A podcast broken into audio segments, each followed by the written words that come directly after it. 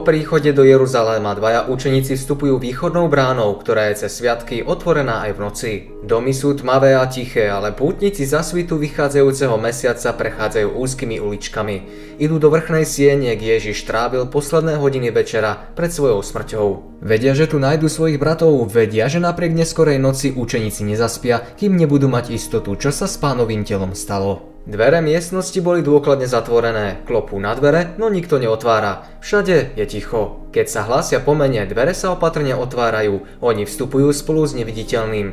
Dvere sú potom opäť zamknuté, aby sa sem nejakí špehovia nedostali. Tí, čo prišli, zastihli všetkých prekvapivo vzrušených. Hlasy prítomných vzdávajú vďaku a chválu. Pán skutočne vstal a ukázal sa Šimonovi. Obaja pútnici ešte zadýchčaní z cesty rozprávajú ako predivne sa im zjavil Ježiš. Len čo hovorili a niektorí z učeníkov nedôverivo poznamenali, že tomu nemôžu uveriť, lebo je to príliš úchvatné, než aby to mohla byť pravda, zrazu medzi nimi stal niekto ďalší.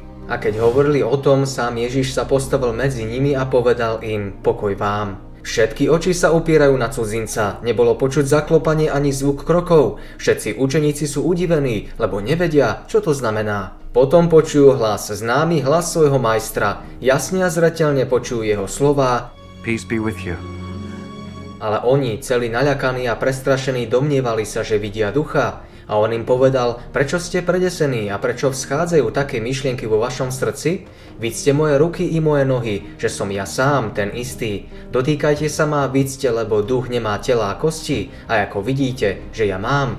A to povediac ukázal im ruky a nohy. Videli ruky a nohy kruto prebité klincami, poznali jeho nenapodobiteľný hlas. A keď ešte neverili od radosti a divili sa, povedal im, či tu máte niečo na jedenie, a oni mu podali kúsok pečenej ryby a medového plásta a vzal a pojedol pred nimi. Miesto nevery nastúpila viera a radosť. Vítali svojho zmrtvých spasiteľa s pocitmi, ktoré nemožno vyjadriť. A keď to povedal, ukázal im svoje ruky aj svoj bok. A tak zaradovali sa učeníci, keď videli pána. Pri Ježišovom narodení aniel zvestoval pokoj na zemi ľuďom dobrej vôle. Teraz, keď sa spasiteľ zjavil učeníkom prvýkrát po svojom skriesení, pozdravil ich slovami pokoj vám. Ježiš je vždy pripravený udeliť pokoj ľuďom, ktorých zmietajú pochybnosti a strach. Čaká, že mu otvoríme dvere srdca a povieme zostan s nami. On hovorí, Hľa stojím pri dveriach a klepem. Keby niekto počul môj hlas a otvoril mi dvere, vojdem k nemu a budem večerať s ním a on so mnou. Ježišovo vzkriesenie predstavuje posledné zmrtvých stanie všetkých v pánovi zosnulých. Učeníci poznali tvár zmrtvých stáleho spasiteľa, jeho spôsoby i reč. Ako vstal Ježiš z mŕtvych, tak majú vstať aj tí, čo zosnuli v ňom. Svojich priateľov budeme poznať tak, ako učeníci poznali Ježiša. Choroba ich v tomto smrteľnom živote mohla rozmanito poznamenať, zmeniť či znetvoriť. Napriek tomu vstanú dokonale zdraví a krásny, ich totožnosť im zostane aj v oslavenom tele a bude plne zachovaná. Hello? Someone there? Hey, yeah, yeah, yeah, Ray, is that you? It's me, it's Joel. Joel? Oh my god. Hey guys, it's Joel. It's Joel. Made it. You're kidding. Hey, hey, guys, it's me, it's uh, it's Joel. I'm I'm I'm safe. I, I made it. It's so good to hear your guys' voices. So good to hear you too, buddy. Are you okay? God, I feel like it's been so long. I've, I've got so much to tell you guys. Potom ich poznáme, ako sme sami poznaní. V tvári žiariacej svetlom vychádzajúcim z tváre Ježišovej poznáme rysy svojich milovaných.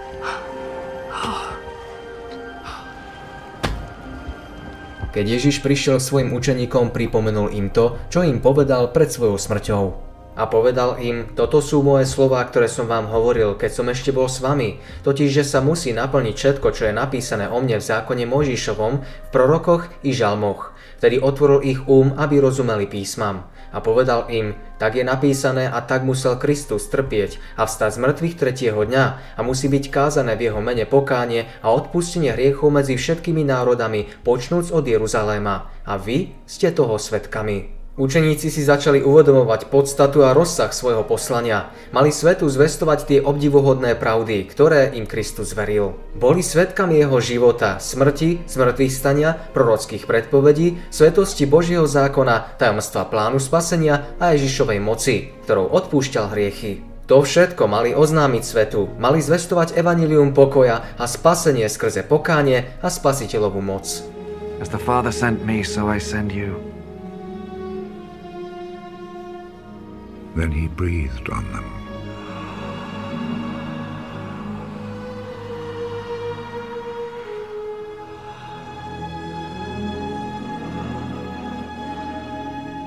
Receive the Holy Spirit. If you forgive people's sins, they are forgiven. If you do not forgive them, they are not forgiven. Duch Svetý sa dosiaľ plne neprejavil, lebo Kristus nebol ešte oslávený. Hojnejší dar ducha mali prijať len po Kristovom na nebo vstúpení. A hľa, ja posielam zasľúbenie svojho Otca na vás, a vy buďte v meste Jeruzaléme, dokiaľ nebudete odiatí do moci z výsosti.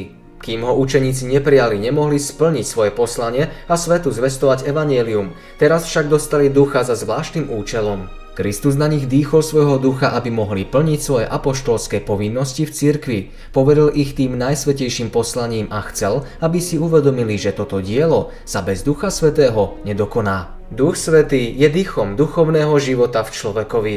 Dar ducha znamená udelenie Kristovho života. Kto ho prijíma, dostáva Kristové vlastnosti. Kristovými zástupcami a služobníkmi v cirkvi môžu byť len tí, ktorých Boh takto vyučil a vnútorne duchom obohatil, aby svojim životom mohli zjavovať život Kristov. Spasiteľ povedal, komu odpustíte hriechy, budú mu odpustené, komu ich zadržíte, budú zadržané. Kristus tým nikomu nedovolie súdiť iných. V známej reči na vrchu to zakázal, ide o Božiu výsadu. Organizovanej cirkvi však ukladá zodpovednosť za jednotlivých členov. Cirkev je povinná napomínať, poučať a podľa možnosti do dopomáhať k náprave všetkým, čo upadajú do hriechu. Pán hovorí, káž slovo, pristupuj v pravý i nepravý čas, karhaj, trest napomínaj celou zovievavosťou a zúčením. Spravodlivo zaobchádzaj s každým priestupníkom, varuj každého ohrozeného človeka, nedovoľ, aby niekto upadol do seba klamu. Nazvi hriech pravým menom, pripomínaj všetko, čo Boh povedal o lži, prestupovaní soboty, krádeži, modloslužbe a ostatných neprávostiach.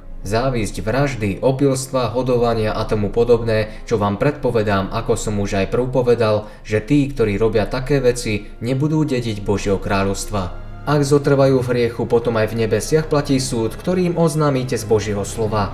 Ak si zvolia hriech, zdávajú sa Krista. Církev musí ukázať, že ich činy neschvaľuje, ak nechce zneúctiť svojho pána. O hriechu musí povedať to isté, čo o ňom hovorí Boh. Musí s ním naložiť podľa Božích smerníc. Potom jej rozhodnutie uzná aj nebo. Kto pohrda autoritou cirkvi, pohrda autoritou samého Krista. Je tu však aj jasnejšia stránka. Komu odpustíte hriechy, budú mu odpustené. Na toto pamätajme predovšetkým a chceme hinúcim dopomôcť k záchrane, obráťme ich pohľad na Krista. Duchovní pastieri by sa mali s láskou starať o pánovo stádo, blúdiacim by mali hovoriť o spasiteľovej odpúšťajúcej milosti. Hriešnikov by mali pozbudiť, aby sa kajali a verili v toho, ktorý môže odpustiť. Nech im na základe Božieho slova povedia, keď vyznávame svoje hriechy, verný je a spravedlivý, aby nám odpustil hriechy a očistil nás od každej neprávosti. Žalostiacim platí uistenie, Zase sa zľutuje nad nami, zdeptá naše neprávosti a zahodíš všetky ich hriechy do hlbín mora. Cirkev nech s vďačným srdcom prijíma pokánie hriešnika. Má ho viesť z tmy neverí do svetla viery a spravodlivosti. Jeho chvejúcu ruku má vložiť do milujúcej ruky Ježišovej. Také odpustenie potvrdí aj nebo. Len v tomto zmysle má cirkev moc odpúšťať hriechy hriešnikom. O odpustení hriechov možno hovoriť len na základe Kristových zásluh. Nikto z ľudí, nejaká ľudská inštitúcia nemá moc zbaviť človeka viny. Kristus prikázal svojim učeníkom, aby všetkým národom zvestovali odpustenie hriechov v jeho mene. Oni sami však nedostali moc, aby mohli odstrániť čo len jedinú hriešnú poškvrnu.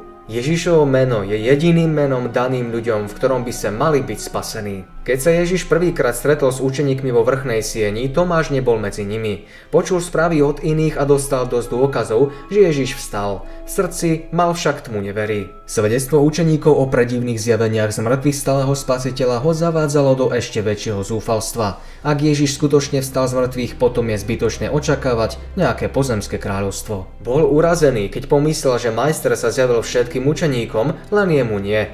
Rozhodol sa, že neuverí a celý týždeň hlbal o svojej ubohosti. Tá sa mu zdala ešte tiesnivejšia v porovnaní s vierou a nádejou jeho bratov. V tom čase často vyhlasoval Unless I see the scars of the nails in his hands and put my finger on those scars and my hand in his side, I will not believe.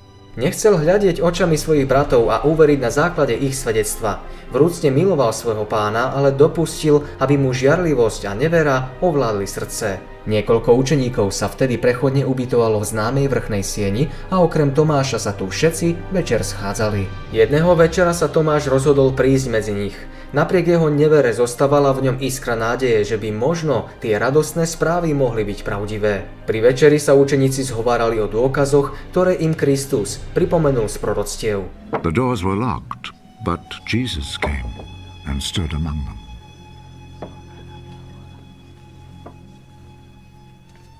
Peace be with you. Potom sa obrátil k Tomášovi s výzvou. Put your finger here and look at my hands. Then reach out your hand and put it in my side. Stop your doubting and believe. Týchto slovách bol náznak, že poznal Tomášovo zmýšľanie i jeho slová. Pochybujúci učeník vedel, že Ježiša nikto z jeho učeníkov celý týždeň nevidel, nikto teda nemohol majstrovi povedať o jeho nevere. Toho, ktorý tu pred ním stál, uznal za svojho pána. Už nežiadal ďalší dôkaz, srdce mu radosťou poskočilo a on sa vrhol k Ježišovým nohám s vyznaním. My Lord and my God. Ježiš prijal jeho vyznanie, aj keď láskyplne pokarhal jeho neveru. Do you believe? Because you see me. How happy are those who believe without seeing me?